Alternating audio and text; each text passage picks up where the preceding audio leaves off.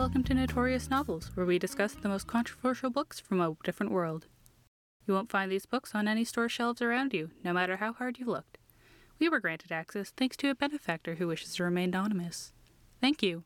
Now let's begin. This week's novel is Snow on the Sea by Gene Farrow.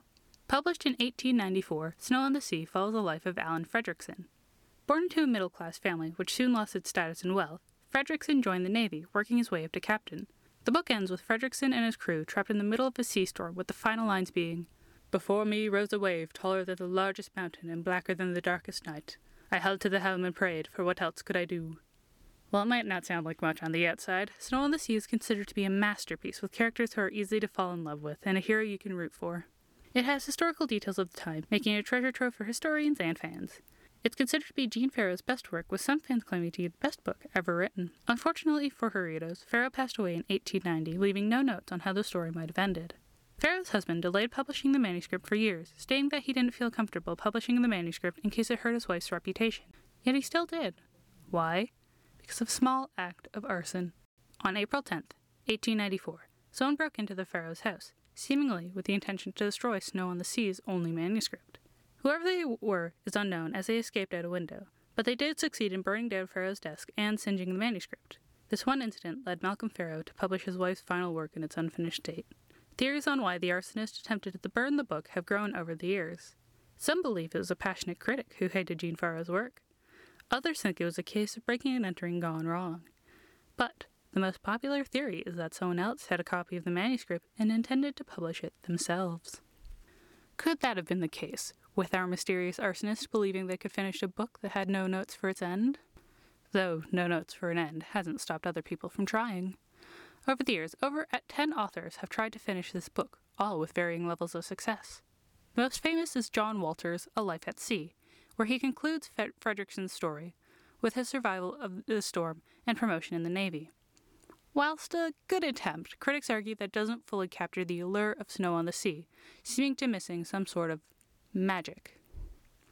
Melissa May, literary critic, biography of Gene Farrow, and self proclaimed biggest fan, has agreed to talk with us about Gene Farrow's life and her writing.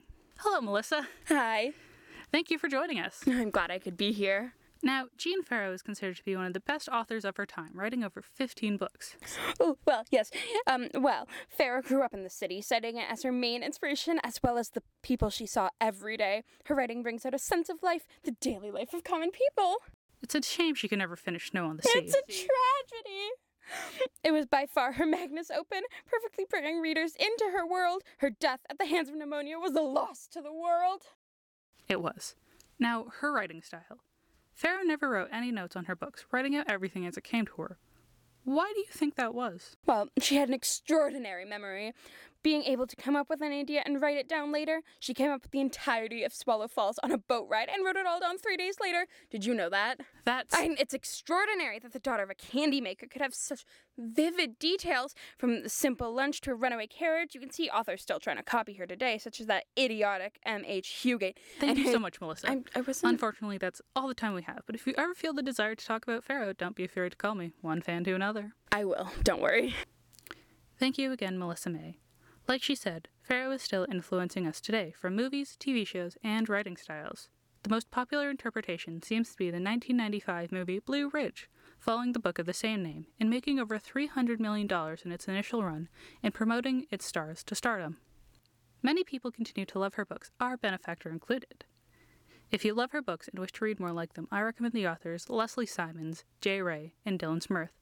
These three authors seem to capture the same kind of magic Farrow had over all of us.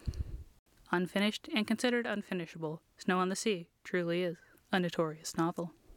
Join us next time for The Worm by Eve Ears, a book with a troubled publishing. Thank you so much for listening to Notorious Novels. We couldn't have done it without our wonderful audience and our generous benefactor.